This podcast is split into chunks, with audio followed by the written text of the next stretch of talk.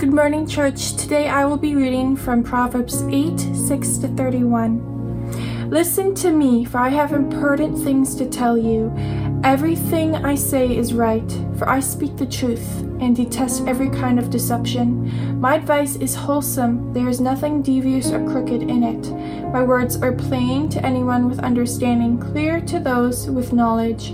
Choose my instructions rather than silver, and knowledge rather than pure gold. For wisdom is far more valuable than rubies. Nothing you desire can compare with it. I, wisdom, live together with good judgment. I know where to discover knowledge and discernment. All who fear the Lord will hate evil. Therefore, I hate pride and arrogance, corruption and perverse speech. Common sense and success belong to me. Insight and strength are mine. Because of me, kings reign and rulers make just decrees. Rulers lead with my help, and nobles make righteous judgments. I love all who love me. Those who search will surely find me. I have riches and honor, as well as enduring wealth and justice. My gifts are better than gold, even the purest gold. My wages better than sterling silver. I walk in righteousness in paths of justice. Those who love me inherit wealth. I will fill their treasuries. The Lord formed me from the beginning before he created anything else. I was appointed in ages past, at the very first, before the earth began. I was born before the oceans were created, before the springs bubbled forth their waters, before the mountains were formed, before the hills I was born, before he had made the earth and fields and the first handfuls of soil.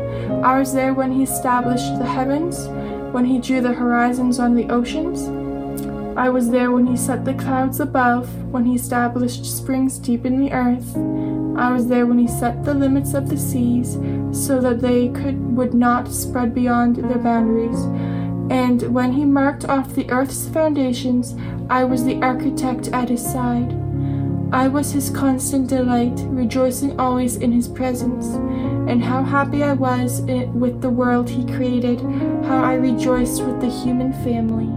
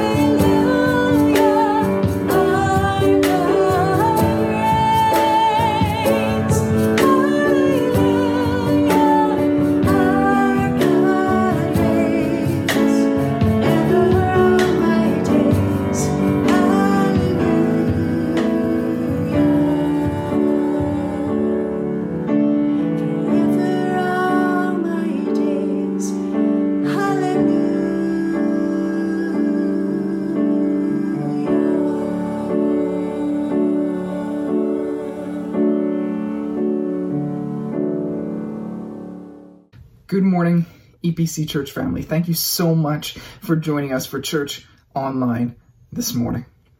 There's a character in one of my uh, favorite TV shows ever, and his name is Phil Dunphy. And he is just a fun, loving dad. That's what his character is all about. And in the show, he came up with a book that was filled with some of his wisest life lessons that he wanted to pass down to his oldest daughter when she went off to college. The book was obviously called Philosophies, and here are some of my favorites from that book. When life gives you lemonade, make lemons. Life will be all like, what? Take a lesson from parakeets. If you're ever feeling lonely, just eat in front of a mirror. And then the final one I really like success is 1% inspiration, 98% perspiration, and 2% attention to detail. Maybe someone close to you has passed down some good nuggets of wisdom that you still hold with you today and apply to your life. And maybe some of those nuggets weren't quite as wise as one would think. But either way, it shows that wisdom is something that is learned, right? Wisdom is gained as we continue to live and learn from one another. And in life, we have the choice to go the way of wisdom or to not go the way of wisdom.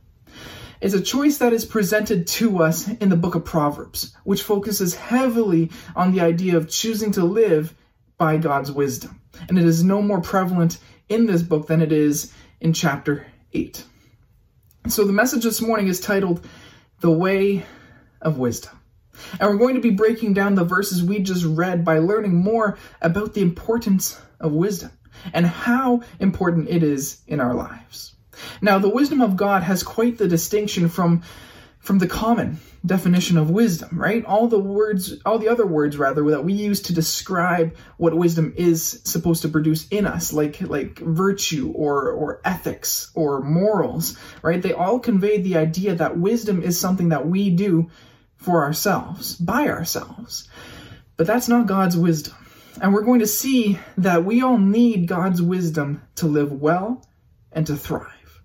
And the beginning of God's wisdom can be found in a relationship with Him. Just to offer some context to the book of Proverbs before jumping into the text this morning, the book of Proverbs is a book about wisdom. And even though this book is a collection of short proverbs, the first nine chapters are composed entirely of speeches in which we are introduced to a cast of symbolic characters.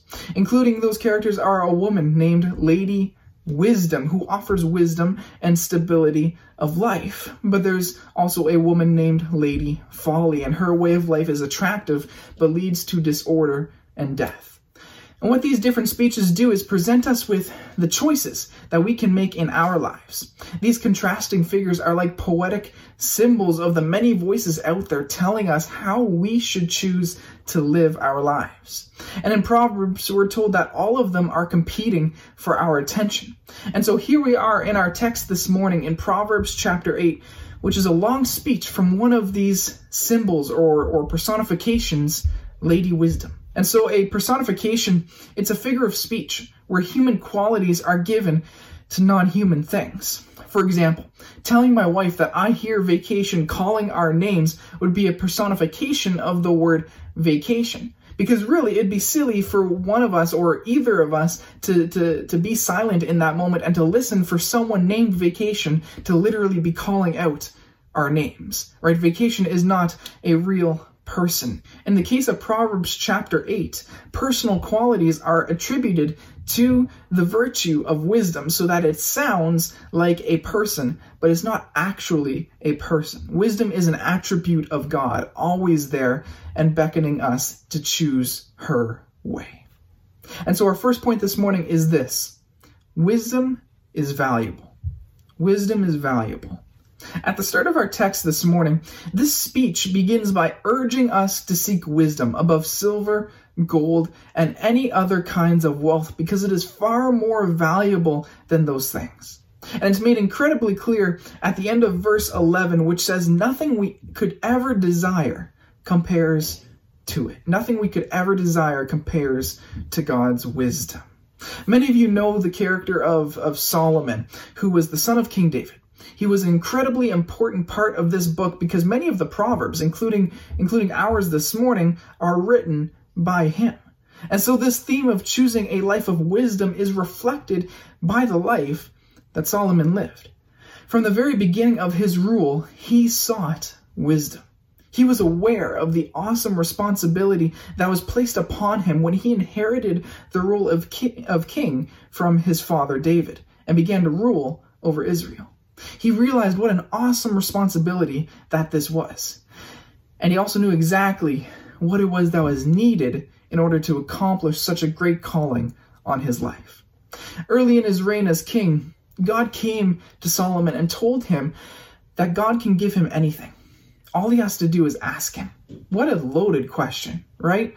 But there's a reason why Solomon is regarded as one of the, as, as the wisest man in history, because in response, Solomon asked God for wisdom above all riches, all fame, all power, and more, and he was greatly blessed because of it. 1 Kings chapter 3, verse 10 to 13 says the Lord was pleased that Solomon had asked for wisdom. So God replied, Because you have asked for wisdom in governing my people with justice, and have not asked for a long life, or wealth, or the death of your enemies, I will give you what you asked for. I will give you a wise and understanding heart, such as no one else has had or ever will have. And I will also give you what you did not ask for riches and fame no other king in the, all the world will be compared to you for the rest of your life. See, Solomon saw the value in wisdom beyond any of those other things he could have asked God for. And because Solomon sought wisdom, all these other things he would be given as well. But that was all because he chose to seek out the wisdom of God. So we can see right away that there is tremendous value in choosing to live by God's wisdom instead of seeking out other forms that would be deemed valuable in our lives. And that's what this chapter is talking about. In these verses of chapter 8, wisdom is declaring its value. Verse 10 to 11 of our, of our passage this morning states that choose my instruction rather than silver, and knowledge rather than pure gold. For wisdom is far more valuable than rubies. Nothing you desire can compare with it. So, what this means is that living by wisdom, God's wisdom, leads to those other things that we can find valuable in life. God's wisdom helps us to have healthy relationships. It can help us to live with integrity. It helps build the foundation for a stable and a fruitful life. And those things, those things can't be bought right? There isn't a price in the world that can give us those kinds of things in our life, which is why the value of choosing to live with God's wisdom is more valuable than anything else we could desire. Later on in this speech, verse 18 to 21 continues with this idea and says, I have riches and honor, as well as enduring wealth and justice. My gifts are better than gold, even the purest gold. My wage is better than sterling silver. I walk in righteousness, in paths of justice. Those who love me inherit wealth. I will fill their treasuries. Reading this, I am reminded of all the things in life that I find valuable and that I hold in high esteem, and how wisdom is so much more valuable than any of those things could ever come close to right? Wisdom provides for you and I beyond what we can imagine and leads us into a life that thrives and flourishes because of it. And so, our second point this morning wisdom helps you to lead well. In the second part of wisdom's speech, we can learn that God's wisdom isn't just valuable, but is practical. In fact, you and I depend on it every single day, whether we realize it or not. Verse 14 of our text says, Common sense and success belong to me. Insight and strength are mine. One of the first uh, full book series that I ever read as a kid was The Lord of the Rings, right? Fantastic series. And one of those quotes that always stuck with me from those books was actually from the prequel of those stories called The Hobbit. And at this point in, in The Hobbit, Bilbo was in conversation with the dragon, Smaug, or Smaug, however you want to pronounce it, don't, don't judge me. I, I'm, I'm awful at pronouncing that name. And Gandalf, during that conversation, said to himself about Bilbo, Never laugh at live dragons. Never laugh at live dragons. It's one of my favorite examples of having common sense. Because laughing at a live dragon isn't the wisest thing someone could do, because it would most likely backfire pretty hard. See, common sense is a byproduct of living with wisdom, along with success, insight, and strength. And this applies to each and every one of us when we choose to abide in God's wisdom. But it goes so much deeper than that.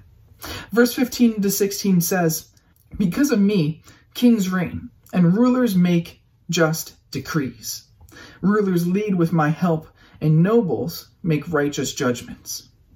In these verses, we clearly see that kings and rulers were the subject of the message. And so it goes without saying that it's still important today for leaders to lead with wisdom. God's wisdom is necessary uh, for lasting impact and for positive change on, on our families, right? Our communities and our world today. It's, it's no doubt uh, that the time we're living in right now, right, is highly politicized and highly polarized in our opinions. And so, as followers of Jesus, where does that leave us? Where does that leave us? I believe that it means for us that we need to pray for our leaders. That we need to pray for our leaders, whether we find ourselves in complete agreement all the time or or not so much, right? It means that we need to pray for our leaders that they do indeed lead with God's wisdom and that they, that they seek it out before anything else of perceived value. It means lifting up our government in prayer, right? It means lifting up our community leaders in prayer. It means lifting up our church leaders in prayer. It means honoring God, who has a plan for them in the positions that they are in. And it means that trusting that God indeed has a hand on their life and that his will be done in their lives and in the lives of those that they have an impact on. And that in itself is a demonstration of God's wisdom at work in our lives too when we honor God by praying and lifting up our leaders who God has a hand on. But I think the thing to recognize with this is that this doesn't just apply to people in high profile positions, right? In these verses, kings and rulers are in view for sure. But when we remember that mankind, you and I, everyone made in God's image, was created to have dominion over the world, over the earth. Genesis 1 26 says, Then God said, Let us make human beings in our image, to be like us. They will reign over the fish in the sea, the birds in the sky, the livestock, all the wild animals on the earth, and the small animals that scurry along the ground. So today, not every image bearer is a ruler in a high profile position, but everyone has a role to play in the life of someone else. You have a role to play in the life of someone in your life. Everyone leads in some way. Maybe it's in your family or friend group, even, right? Maybe it's due to the position you hold in your workplace, or maybe it's as simple as someone who looks up to you for guidance and for leadership. There is someone in your life, I guarantee it, who does look up to your leadership. To have God's wisdom is to have self control and good judgment. A life given to impulse and extremes will not gain, appreciate, or display wisdom. And I think that Solomon is telling us that we need to practice these things in our lives so that we may lead both ourselves and those around us well. Make them habits. Make them habits that you can draw upon when you need them, which is all the time. And so, our third point this morning is this wisdom comes from God. In one of the final parts of Lady Wisdom's speech, we begin by being told that she was there with God at the very beginning of creation. In the beginning, before there was ever an earth, God used wisdom in making something out of nothing. And in this portion of our text, Solomon considered many different aspects of creation and how God used wisdom to design and arrange all of it. Wisdom could say, I was beside him from the beginning of it all. The created world is so marked by God's wise and good design and arrangement that wisdom rejoices in it. Above it all, though, we are told in these verses that we are looking at that wisdom was happy with God's creation of humanity. You see, we were the purpose of creation, and wisdom took delight in how we were created. Because wisdom was there at the beginning of God's creation, it makes sense to say that it is through God and only through God that we can obtain His wisdom. And like how wisdom was used in how God created a thriving world, including including you and I, right? When we choose to live by God's wisdom, we can also thrive. And it's important to thrive in God's wisdom, especially today, since you and I are navigating a world right now in which we are constantly confronted by competing visions of what it means to thrive. Through the media and entertainment, in the comments of friends and neighbors, and by the advertising that in- inevitably infiltrates our vision. Right? We are barraged daily with voices that appeal to our desires and seek to shape our habits, our choices, and our character. You don't need to look much further than our own social media to find the many voices that compete for our attention. Each voice is heavy with its own values that may help us or that may harm us, and each requires discernment to see beneath the surface in order to choose the wise course. And in this sense, with its many voices, Proverbs 8 mimics those daily realities that we face and aims to equip us with the capacities to become interpreters of wisdom right? The call of wisdom in Proverbs chapter 8 seeks to shape our desires in the way of righteousness, in the way of justice, and in the way of truth, so, so that we may learn to seek the things that lead to wise living. Solomon's goal in, in verses 22 to 31, right, is to communicate that God used wisdom when he created the world. God was wise from the beginning. God was wise from the very start of it all. David echoes this idea in, in the book of Psalms, and he writes, O Lord, what a variety of things you have made. In wisdom you have made them all. The earth is full of your creatures. And Solomon, in our passage today, stresses the same point. He writes that the Lord formed me talking about wisdom from the beginning, before he created everything else. He also says later on that I, wisdom, was the architect at his side. And it is from God that wisdom is available to us. And only one chapter later, in Proverbs verse or chapter 9 rather, we read this verse that fear of the Lord is the foundation of wisdom. Fear in this sense is not meant to be to be terrified, but instead to have an awe and a reverence for God because you are growing in the knowledge of who He is. And that is only done through relationship with Him. Though Proverbs as a whole is a book that focuses on practical life, it is founded on this important principle that wisdom begins with a relationship with God. And so, our application today is that wisdom is available to you. The truth is that we all need wisdom to live well. We all need wisdom to live well. We have seen how wisdom is more valuable than anything we could possibly find for ourselves, how wisdom is necessary to help us lead in various areas of our lives, and how wisdom comes from God Himself. Because there is wisdom intrinsically built into God's creation and His plan of salvation for you and I. It's important that we look to Jesus now, the Son of God, and how God's wisdom is available to you and I through God the Son. In the New Testament, Paul writes in 1 Corinthians chapter 1 verse 24 that Christ is the power of God and the wisdom of God. And so we can see that the path to living our lives with true wisdom starts with a relationship with Jesus. This wisdom, like we're told in Proverbs, is far more valuable than anything the world can offer us. This relationship with Jesus will have an effect on the way that you choose to live out your life. See, Proverbs 8 is, is, is built to stir up a desire within us to seek wisdom with our whole heart and to know more of God. The word for this is, is righteousness, all the other words that we use to to describe what wisdom is supposed to produce in us like like virtue and morals and ethics all convey the idea that wisdom is something we do by ourselves for ourselves and that we can be good on our own if we try hard enough. But that isn't god's wisdom.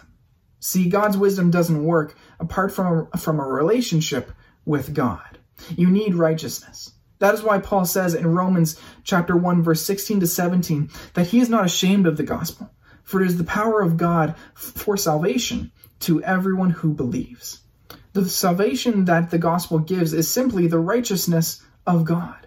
And that is why Jesus told his followers in the Sermon of, on the Mount in Matthew chapter 5 verse 20, unless your righteousness surpasses that of the scribes and the Pharisees, you will not enter the kingdom of heaven. See, the Pharisees thought righteousness was achieved by one's own effort. Jesus is telling them that righteousness does bring life, and it comes through being connected with the one who is the source of life and all wisdom. In conclusion, wisdom comes from being in relationship with the one who made the whole world. And that relationship is available to you this morning, right? Wherever you may find yourself right now. We live in a world, again, that is thrown into turmoil, chaos, and conflict. And it can only be with the wisdom of God that we can navigate it and discern His heart for one another. We read today how the personification of wisdom was with God and rejoiced in our creation. See, God rejoices in you because He loves you. And because He loves you, you can have access to a relationship with Him. In Him, our sins are completely forgiven through God's plan of salvation, and through Him, we can learn how to walk in wisdom, in the wisdom of God, rather, that beckons us to follow and leads to a life that thrives and flourishes, a life that chooses wisdom.